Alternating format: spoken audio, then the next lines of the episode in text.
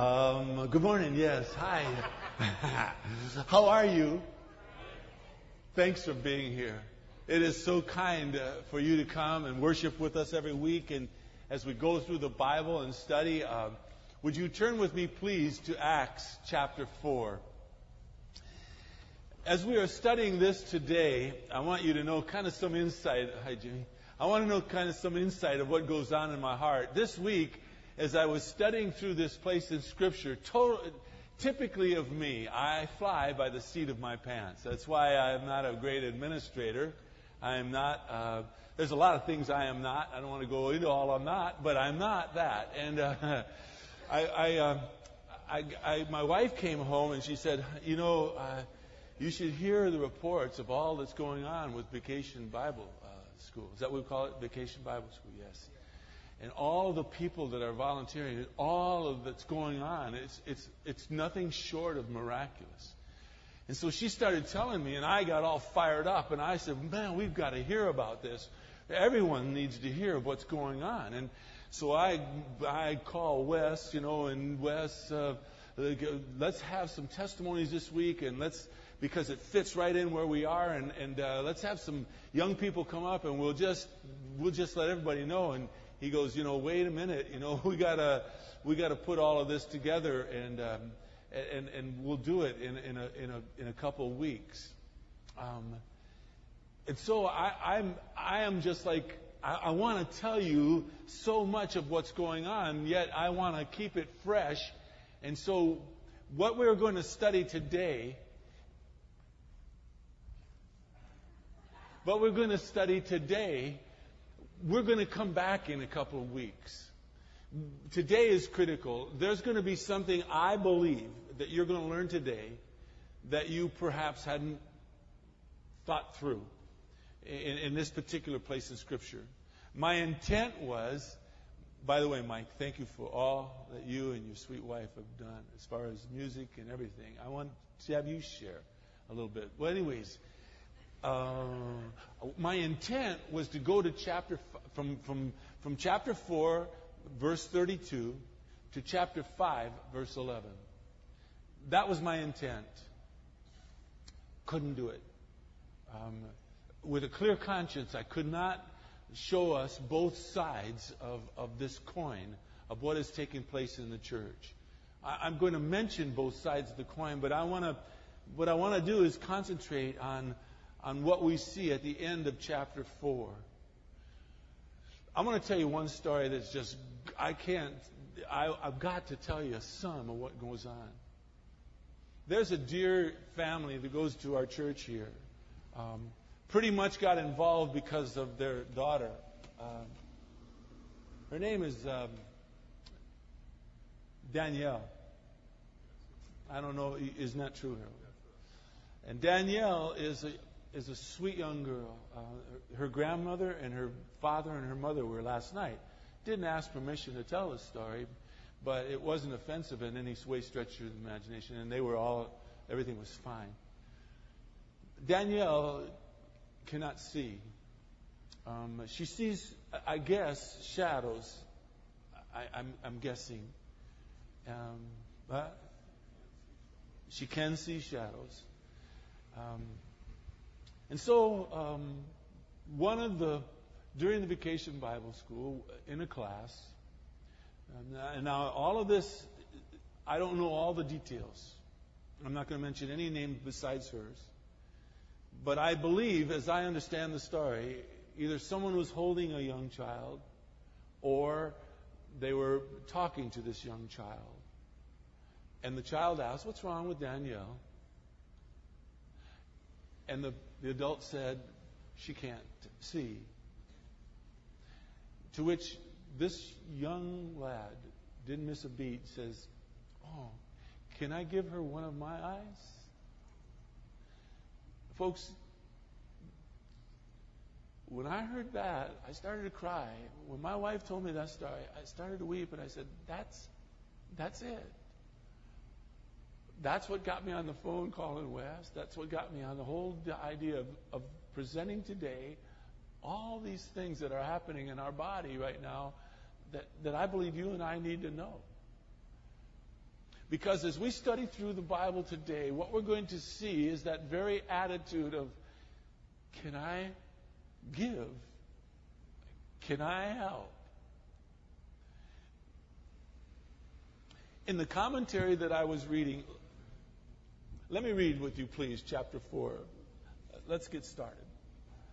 Let me read from verse 32 to verse 37. If this is anything, if today will be anything like last night's service, I'm going to cry my way all the way through it. Just, just kind of, um, I, nobody knows. I don't know from one service to the next how it's going to go, so I might not. I probably shouldn't have said that. But um, uh, I want you to watch these words and take a look at what's happening to this church. It says in verse 32 of chapter 4 And the congregation of those who believed were of one heart and soul. And not one of them claimed that anything belonging to him was his own, but all things were common property to them. And with great power, the apostles were giving witness of, to the resurrection of the Lord Jesus, and abundant grace was upon them all. For there was not a needy person among them, for all who were owners of land or homes would sell them and bring the proceeds of the sales and lay them at the apostles' feet, and they would be distributed to each as any had need. And Joseph, a Levite of Cyprian birth, who was also called Barnabas by the apostles, which translates to mean son of encouragement, and who owned a tract of land, sold it brought the money and laid it at the apostles' feet. At this time, and we're going to pray, I, I, will not forget. We will pray in a second. If you can recall, think with me what is taking place now in Jerusalem. On the day of Pentecost, Peter preaches a very wonderful message, and 3,000 people, the Bible tells us, came to believe in Jesus Christ and started the church. Now let's tie things together a little bit. We studied the book of John, those of you who've been with us for a while. In the eighth chapter or the ninth chapter of the book of John, Jesus healed a man who was born blind. Do you remember? When, when the Pharisees, when the religious leaders, the Jewish religious leaders of the day heard what Jesus Christ did, they did not want to give him credit. They were fighting against him all along. They just didn't want to recognize him as the Messiah. And so as they fought against him, they said, anyone, anyone who names the name of Jesus Christ will be cast out of the synagogue. Do you remember? And to be cast out of the synagogue meant that they were no longer able to function in the Jewish society. Well, because they were Jews and they couldn't function in the Jewish society, they also could not function in the Gentile society. So to be cast out of the synagogue meant that they were in absolutely no man's land. They had to think about becoming a nomad. They had to think about becoming a beggar. Because how they were going to make their living, who knew? So, we go to the message that Peter gave at Pentecost. 3,000 of them, mostly, if not all Jews, accepted Jesus Christ as their Messiah, and they were instantly cast out of the synagogue. Where they were going to get their next meal, for some of them, their parents would consider them as dead.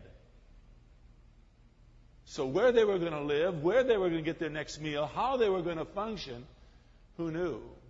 Here comes the church, 3,000 strong, and those of them that had anything gave so that none of them had to worry. Not at that time. A few days later, Peter gave another message, and we learned from chapter 4 that 5,000, about 5,000 men accepted Christ. So now we have a church of uh, for sure 8,000, probably 12. Most of them are in need. Most of them need something. And so what we've seen, what we've just read, is the church moving alongside them, coming alongside of one another, encouraging, lifting each other up, being what Peter asked them to be, continually devoted to the teaching of the apostles, to fellowship, to communion, and to prayer. What was key was in verse 32 they were of one mind and one soul. One heart, one mind, one soul. When I was reading through this this week, I came to a place in Scripture trying to make sure that I didn't go off base and kind of fly off on a tangent here. I came to a place that I read in a commentary by a man that I absolutely adore by the name of Dr. J. Vernon McGee that said, We will not be able to duplicate this church again. The spirituality of these people was at a, an amazing level. He wrote in his commentary there are far too many carnal pastors, far too many carnal Christians to establish a church like that again. It's the first time I've read anything by Dr. J. Vernon McGee that I totally disagreed. I believe it's possible. I believe we can do it. If I didn't believe that, then I would have to resign. I would have to retire. Because my hope, people ask, John, how is it that you have such passion? I've had pastors say to me, You cry. You, you're doing this 18 years, you're still crying. And I'll tell you one of the reasons why. It's because I do fly by the seat of my pants. I, I don't have um, uh, a prepared message for you next week. What I'm going to give you next week is going to be learned this week. It's going to be something that'll be as fresh as this morning's dew. And that gives me passion. And my passion is my hope and my belief and my love for you. My passion is that I believe we can have a church like this. If I didn't, why open the doors? Why? We must believe that we can be the church that God's called us to believe, to become. Now let's pray. Father, please, would you open up our hearts, our eyes, and our minds, that, that we could take our minds and hearts off of the speaker, myself, that, that I would be bypassed. Please, Father, that we would see what took place in this church and what made it so unique. And why? Why, dear Father?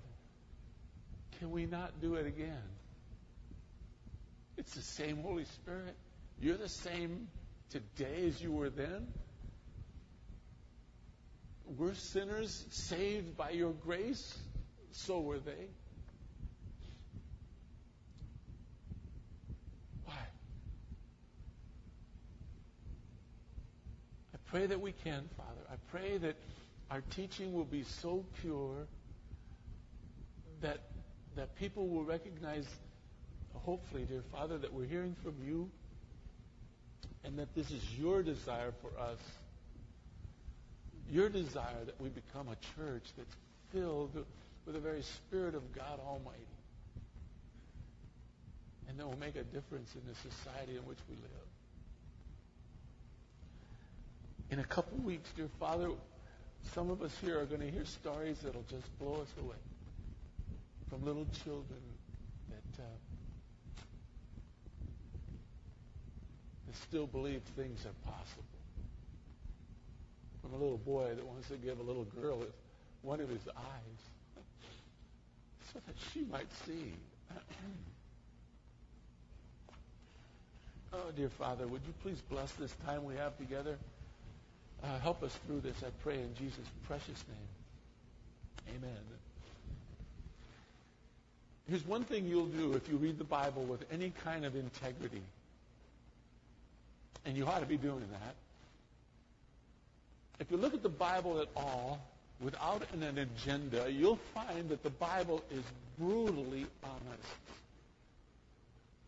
It is honest in recording history. It, it shows both God and mankind's fault as well as strength.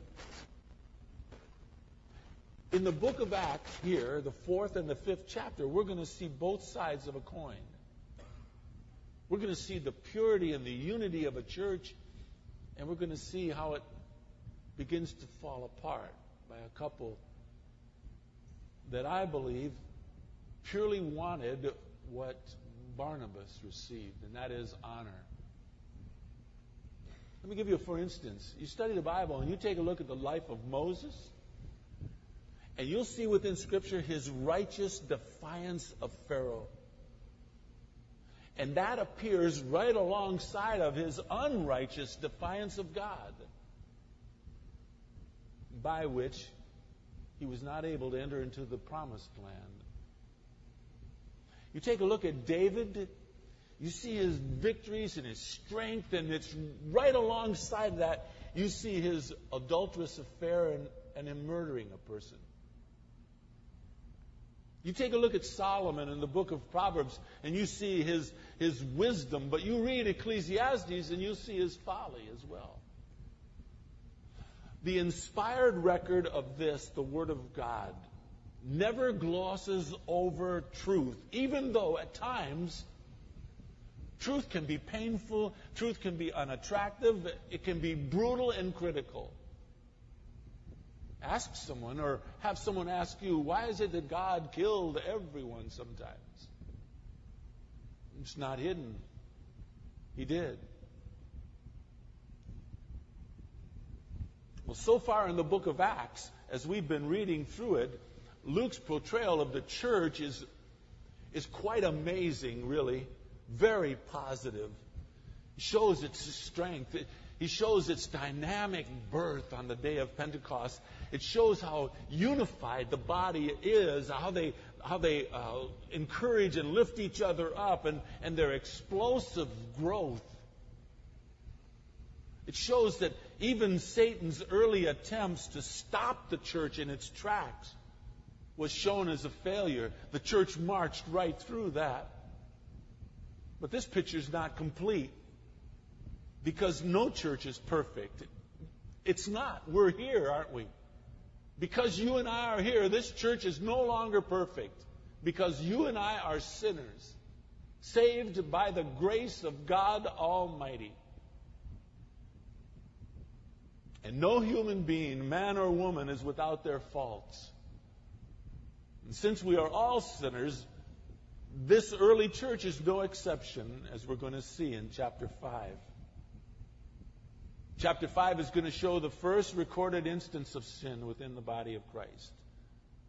It is, without a doubt, sad. Now, Satan's purpose was to oppose the work of God. It's, we got, he gave him a name called the adversary. He was against all that God wanted to do. And his initial attack against the church backfired not only did the persecution that he wanted to pour out upon the church leaders and anyone who wanted to be a part of that church, but it also made them grow. Look at chapter 4. Look at verses 1, 2, 3, and 4 again. They were speaking to the people, they meaning John and Peter and the apostles, but there were the people were there, they were together. The priests, it says, and the captain of the temple guard and the Sadducees came upon them and being greatly disturbed because they were teaching the people and proclaiming in Jesus the resurrection from the dead, they laid hands on them and they put them in jail until the next day, for it was already evening. But even though they tried to persecute him, stop them, do not speak anymore in his name. But it says in verse 4 many of those who heard the message believed, and the number of men came to be about 5,000. In Satan's initial attack against the church, it backfired. But faced with that defeat, he was way too relentless and way too smart to stop. So he just changed his tactics. Realizing that it, this external pressure, this external persecution only fanned the flames with passion of those who believed and trusted in Jesus Christ, what he decided to do next was infiltrate the church itself and attack us from within. Throughout centuries, you want to know how churches fall? The eternal problems, internal problems within a church, brother against brother, sister against sister, has proven to be far more destructive than any external pressures that you and I might feel. The sins of the saints drove Paul to write this in Romans chapter 16. Please look with me at Romans chapter 16, verses 17 and 18. The sins of the saints within the church was a greater burden, I tell you, to Paul than all the opposition and persecution that he faced from unbelievers. And Paul faced a lot. It says that he was shipwrecked. He said that he was he went to starvation. He was beaten to the to the very inch of his life, not once but a few times. He went through so much. But the sins of the saints Paul says in verse 17 of Romans chapter 16, I, I, urge I urge you, brethren, keep an eye on those who cause dissensions and hindrances, contrary to the teaching which you learned, and, and turn away from them. For such people are slaves, not of our Lord Jesus Christ, but of their own appetites. And by their smooth and flattering speech, they'll deceive the hearts of the unsuspecting. That was Paul's deepest problem. If you read through the book of First of Corinthians, all you're going to see, if you you and I to try to, to study the book of First Corinthians and try to get doc, excuse me, and try to get doctrine out of that, you have to be awfully careful. Because most of the time, Paul is correcting them of their wrong. You know, I've I've done one thing that I did since I was a little boy, and I do it probably, I did it probably better than anything I've ever done, and that was play sports. And one time I thought, you know, it would be fun to be a big league manager. You ever think that, Jimmy? Yeah. I think most of us that played the game do. Jimmy Campanis was probably one of the great ball players of his day. He caught with the Dodgers and he got traded. His dad was one of the geniuses of baseball, Al Campanis. And I'll tell you, what I bet Jim would come up here and say the same thing. I learned as much about the idea of managing from bad managers as I did from good. Is that true? Sometimes I learn more from those that did wrong. I would say, boy, if I was to manager team, I sure wouldn't do that. In Scripture, you and I can learn a lot from mistakes that were made in the book of Corinth, Corinthians, First Corinthians, there's a lot to learn there, but most of it isn't good.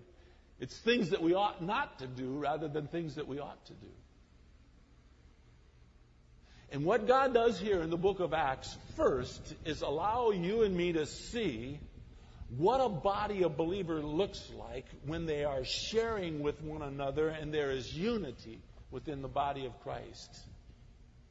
Here in Acts, up to this point, there is a sense of closeness and unity that causes the world to sit up and take notice of the church. Remind yourself of it. Look at chapter 2. Look at verse 47 for a second. It says they were they were they had everything in common with one, one another. They were verse 46. They were breaking bread from home to home.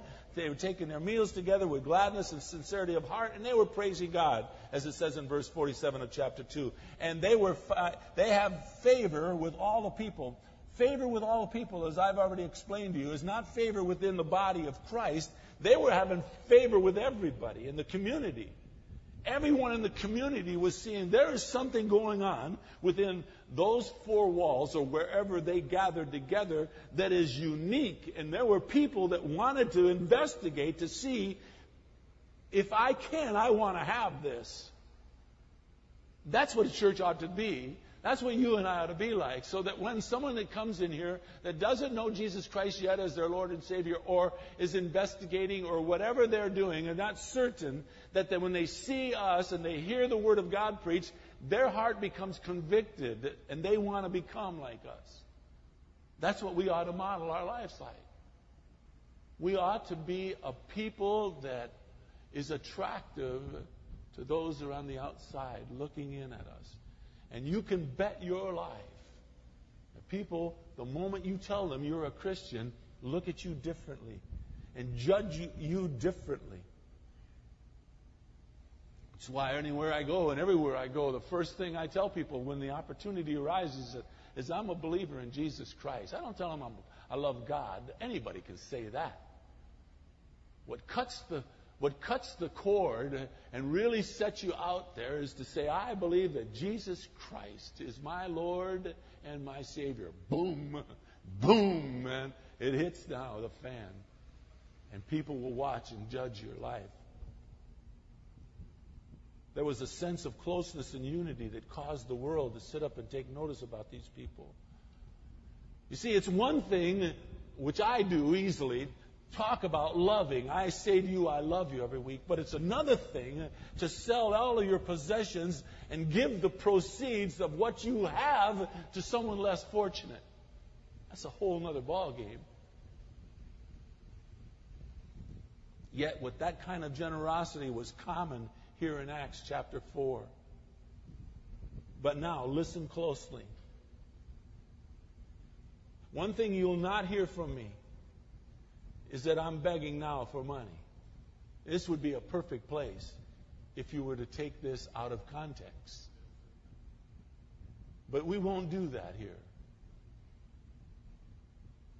There's one thing I know for certain. I learned a lot about giving from my wife. My wife, if nothing's tied down, she gives it away. I used to I used to go behind her and say, you know, I tie things down, not that, don't give that. And she taught me that I could never ever outgive God. Couldn't do it. And she has given me the attitude now that I hope one day, if you don't have, you will have. That I would be fearful, absolutely fearful, not to give unto the Lord the first fruits that come my way. It is now not only her idea that we give as we give, it is both of our ideas. As a matter of fact, I would be utterly afraid not to give unto the Lord because of the blessings that He has poured out upon our lives when we do give. But this is not a message on giving. And anyone that would preach it has not really understood the text, in my opinion. You see, and listen closely, no one in this church was required to sell all they had and to share it. If you think this is a communistic or a communal type of a purse that everybody sold everything, put it in a one melting pot in the middle, and dealt with it that way, then you're, you're dead wrong. Giving was purely, purely voluntary. Let me show you why you cannot teach this on giving. Look at chapter 5. Look at verse 4. Peter said to Ananias, Ananias, as we're going to learn next week, made a tremendous mistake, he and his wife.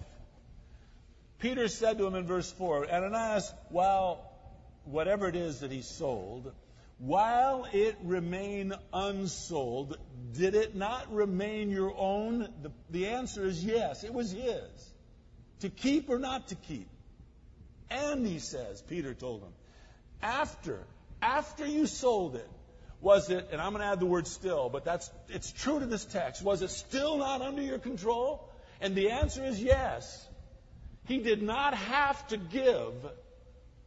This is not a message on, okay, let's sell everything we have and let's put it in a common pot and let's, let's see what happens with all of that money. No.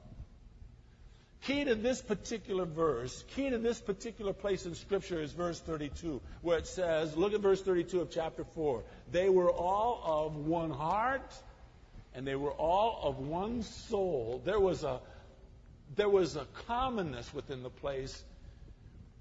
When I tell you that I love you, and I do, I tell you why. You force me into the Word of God. I don't know how often I need to say that, but sometimes it's misconstrued. I love you. Have people come to me and say, You can't say that you love me, you don't even know me. I understand that. I know it. I don't love you, love you like that. I love you because you forced me in the Word of God. But I do love you. I do love you with all of my heart. Because I have been commanded to. When Jesus said to the disciples in, in John chapter 13, verse 34 and 35, look, he says, I've given you a new commandment. Here's what your new commandment is that you are to what? You're to love one another. As I have loved you, he says, I want you to love one another this fashion. He says, if you do that, by loving you, each other this fashion, all people are going to know you're what? You're my disciples. And so there ought to be a love within the body of Christ. And as I said to you before, look at 1 Corinthians. It would be a good thing to do. Look at 1 Corinthians chapter 1 and verse 10. Paul taught this to a dysfunctional church in Corinth. When Paul came to Corinth, they were a mess. Some were believing of Peter, some were believing of Paul, some were believing of Apollos. Others were saying, Oh, I don't believe Peter, I don't believe Paul, I don't believe Apollos, I believe Jesus Christ. Okay, checkmate. And they were dysfunctional because there was, there was this disagreement within each other within the church. And Paul pleaded with them in 1 Corinthians chapter 1 as he started his whole uh, message, if you would, to this church. He says, Now I exhort you. What he is saying is, I'm getting on my hands and I'm getting on my knees and I am begging you by the name of our Lord Jesus Christ that you all agree that there be no division among you, but that you be made complete in the same mind, in the same judgment. You see, a church that functions wonderfully as a church that has the same mind, the same heart, the same soul, the same passion to reach people for the cause of Christ. And within any group that you're in, it doesn't matter the, the, the group, if it's outside of the church or inside the church, but especially in a church, that's where spiritual battles just erupt. You want to, you think you have pressure. Have you never been on a staff of a church? Do you think you have pressure? I ask you, take time and join a church and start serving the body of Christ as a person who is on staff and watch Satan just start to beat you up to beyond recognition. The battle begins when you start serving in a church because Satan knows that this is the place where people will come to Christ. This is the place where people ought to grow. And this is the place that he wants to attack first and foremost. If he can disable you and me, if he can disable the Rock Community Church, he's won. And he knows that. He's smarter than any of us here. And he wants after us. Let me after John. Let me after Mike. Let me after Wes. Let me after Lynn. I will destroy them. If he can, he wants to. And so, any group of people, but especially the church, differences of opinions are inevitable. Oh my God, we're, we're human beings, we're sinners. But differences can be helpful. If I am not getting along with Jimmy for whatever reason, it is not a bad thing for us to try to iron it out so that I would go to him and say, you know, I have this against you. Or he comes to me and says, I have this against you. And I said, or he would say, wow, I didn't know that. Let's try to work it out. And if we work things out, if it's handled well, we can both grow spiritually. Differences aren't so bad. They can make us stronger. But spiritual unity within the body of Christ is essential. Without it, and without believing and following the spiritual leadership that we have within a church, then a church will never survive. I'm telling you, I'm not going to ask you to raise your hand, but I'll bet you there's a, a number of you out here this morning says, man, if I was running this church, I'd do it a little differently. I'll guarantee you that. I guarantee you we wouldn't have this or that. I'm, I do not know about the color of that. I know we wouldn't do this. It's inevitable. We, we all think that way. Very few. I'll tell you where, where we have some, forgive me if I boast, I boast in the Lord. Where we have a, a, a chance here is you have a senior pastor who doesn't want to lead. You have a senior pastor, you have a senior pastor that doesn't want to be recognized. I won't go on radio. I've been asked. I won't go on television with this face, and I've been asked. I won't do these things because I want to pour my heart out into this place. I haven't been called to radio, haven't been called to TV. I know where I've been called. I've been called to the Rock Community Church. And you're, you're, you're, the best thing you have going for you is that you got some guy that doesn't want to lead. I, I, let me, I'll tell you something in a moment. That is very healthy for us. We should all have that type of attitude, but I recognize that there are A types. There are types that God lead. God bless them. Help them to lead. But within the functioning of a church, we've got to follow the leadership that God has given us. And between chapter 4 and chapter 5, we see that a church is just one, one sin away from spiritual tragedy. In verse 33, the apostles, it says, were teaching the Word of God. They, it says they were teaching it with great power. Therefore, it says the grace of God was abundantly upon them. Here's, here's the deal.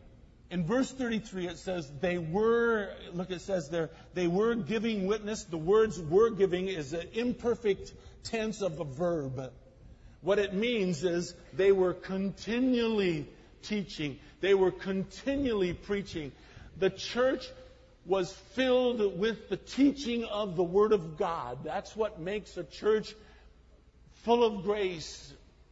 That's what gives a church a chance, a fighting chance if we understand the Word of God. That's why I ask the Lord every week, move me aside. I don't want to be recognized. I want you, dear Lord, to be seen because I believe if the Lord is seen in your heart and you believe that He is speaking to your heart, you'd be more inclined to do whatever it is the Lord is saying to you to do rather than if you thought it came from me. For goodness sakes, who am I? Who am I? In verses 34 and 35, we see that there was not one of them in need. The church cared for one another. There's not been a wedding that I've done that I can know in my memory that I've not quoted Philippians 2, verses 3 and 4. I put it to memory. Do nothing from selfishness, nor empty conceit, but with humility of mind. Let each of us regard one another as, here's the key, what? More important than we do our own selves. You want to have a great marriage? That's all you have to do, husbands. That's all you have to do, wives. You want to have a great friendship? Treat the other person as more important than you do your own self. Want to have a great church? Treat the other person as more important as you do your own self. Not looking out, it goes on to say in verse 4, for your own personal interests, but looking out for and caring for the interests of one another. That's what this church in Acts decided to do decided to follow the Word of God. I want you to note something very, very, very important, though. In verses 36 and 37, the singling out of Barnabas implies that the selling of anyone's property or possession was purely voluntary. Listen, think through it now. If it was compulsory, what would be the specialty of, of, of, of pointing out that Barnabas did it? Everyone did it. If it was, if it was compulsory, compulsory, if it was, if you had to do it, I'm sorry. But you didn't. It was purely a voluntary act. And Barnabas was pointed out because there was something unique about him as we're going to learn. We're going to learn more about him as we go along, but you can know enough by just knowing by his name. He was called the son of encouragement. He encouraged people. But there's a deeper reason. This is what I wanted to get at. There is a deeper reason for this passage. And what it does is, is it illustrates the important pattern concerning giving within the local body of believers. Watch this now. Note, this is important. They all did one thing in common, whether it was them or Barnabas. Look at verse 35 and verse 37. You tell me, what did they do that was common they sold their places, they sold whatever they had, and what did they do with what, what they offered unto the church? What did they do? Verse 35 and verse 37. They laid it at the apostles' feet. You know what that means? They gave up ownership. Once they did what they did, once they gave whatever it is they gave unto the Lord, they gave up ownership. It was now the apostles, it was now the church leadership's responsibility to take care of the finances that came unto the body of Christ. That is why, folks, let me give you, let me give you uh, cross references to verify what I'm saying. Look at Hebrews chapter 13, please. Hebrews chapter 13. Hold your place here. We're going to come back. Hebrews is, you know, to the right. It's um, after, uh, you know, all those books. I'm so sorry. Hebrews chapter 13. Look at verses 15, 16, 17, and, 9, uh, and to 19. It says, through him, then, talking about Jesus Christ, let us continually offer up a sacrifice of praise to God. That is the fruit of lips that gives thanks to his name. Then the writer of this book says, Now, don't neglect doing good and sharing. He says, Don't neglect doing good and sharing, for with such sacrifices, God is what? Pleased.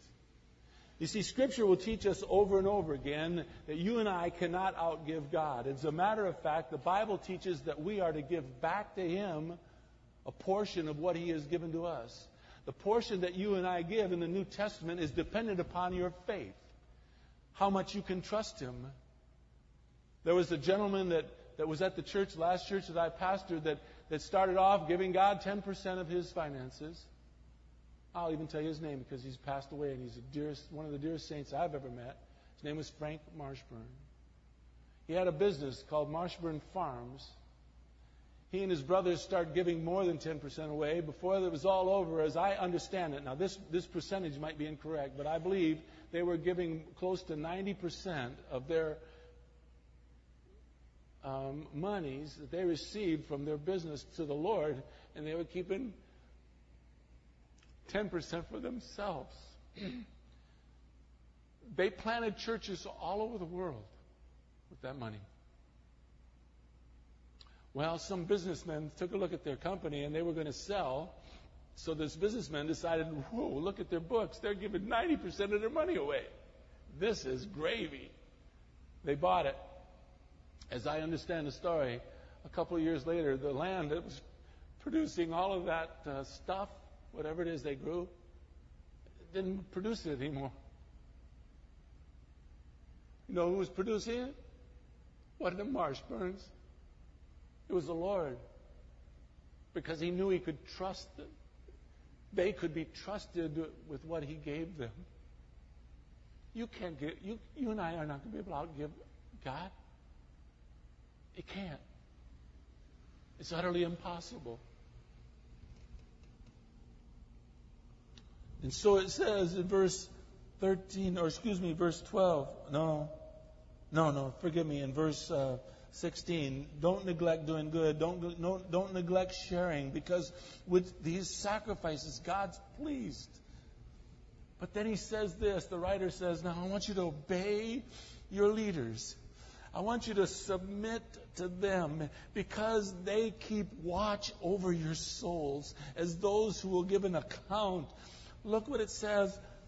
Forgive me, I'm having trouble. Let them do this with joy and not with grief, for this would be unprofitable for them. Unprofitable for them? No. For you to not give the leaders of the church joy, for you to give the leaders of the church grief would be unprofitable for you. The Bible is saying, obey your leaders, submit to them, but because of the responsibility that the leaders have. Do you think there's someone here at this church that thinks for an instant that, whoa, look at all we got, now we can do with it anything we want? No, there is so much prayer into going through what, what the leaders of this church do. And when I say the leaders of this church do, I want to know uh, there's not someone here that can, well, Wes is here, maybe he can verify. I'll see if he verifies this for me. Wes, when we write a check in this church, is my name required on that check?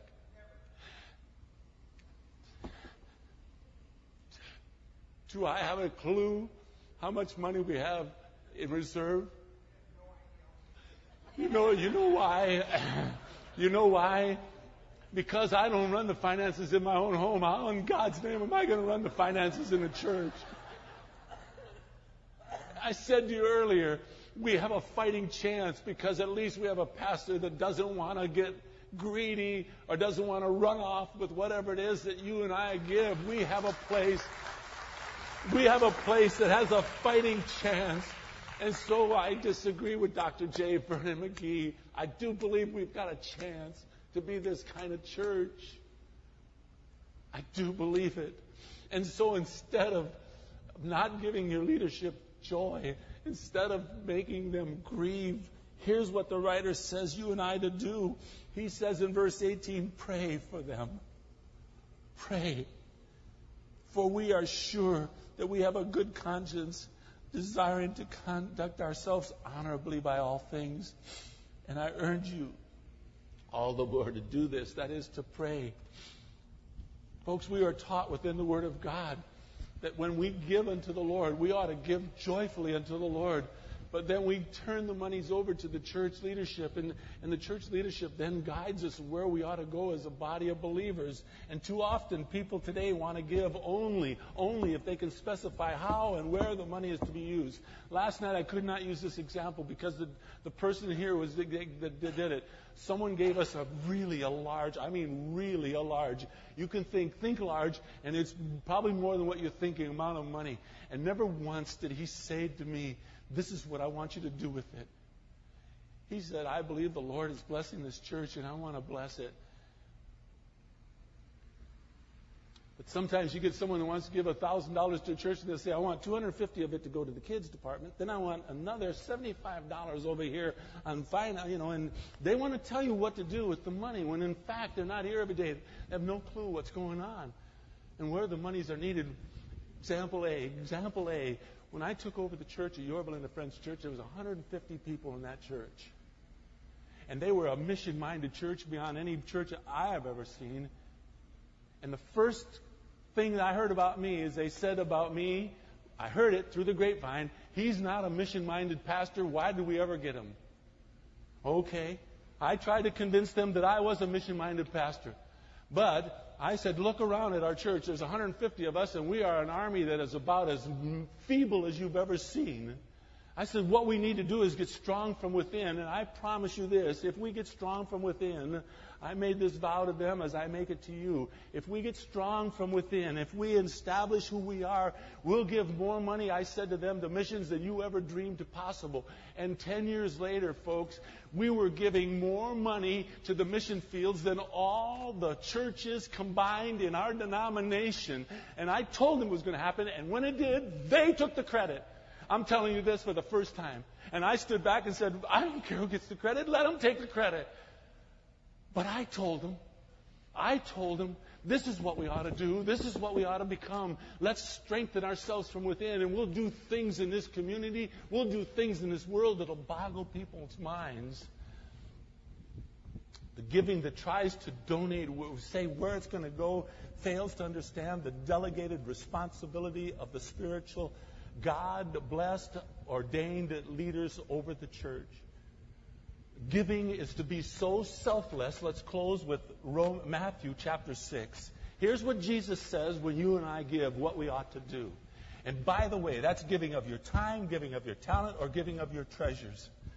In Matthew chapter 6, verses 3 and 4, Jesus says, When you give alms, don't let your left hand know what your right hand is doing. And then he adds, Because your Father who sees in secret will do what? I'm not lying to you when I say to you that God wants to bless you when you give. He will repay you. So, this place in Scripture has very little to do with communal giving. It has everything to do with the whole process of unity within the church, love for one another, and the very essence of giving and serving.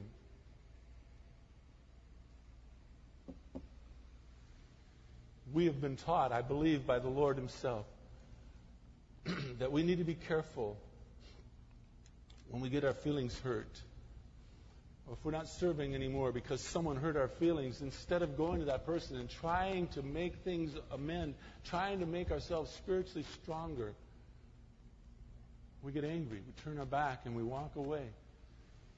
And what we do is when we do that, we let Satan win and we harm the body of Christ. I beg of you, I beg of me, let's not be a church that does that. Let's be a church that truly loves one another. Let's be a church that can function like this church here. That we can just love one another. I just believe it's possible. I just do. Father, may we be an example to the community in which we live. May we be a church, Father, that just absolutely adores you with all of our hearts, with all of our souls, with all of our strength, with all of our mind. And then, Father, may we love our neighbor as ourselves. Let us be a church that is unified, of one mind, of one spirit, of one heart, of one purpose.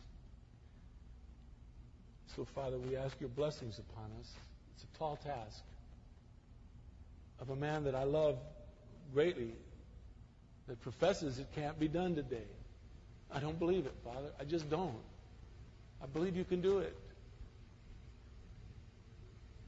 I want to spend my life trying to make that happen, Father, please. In Jesus' precious name. Amen. I love you all more than I can tell you. More than I can tell you. Thank you for being a part of the Rock Community Church. Thanks. I love you so much.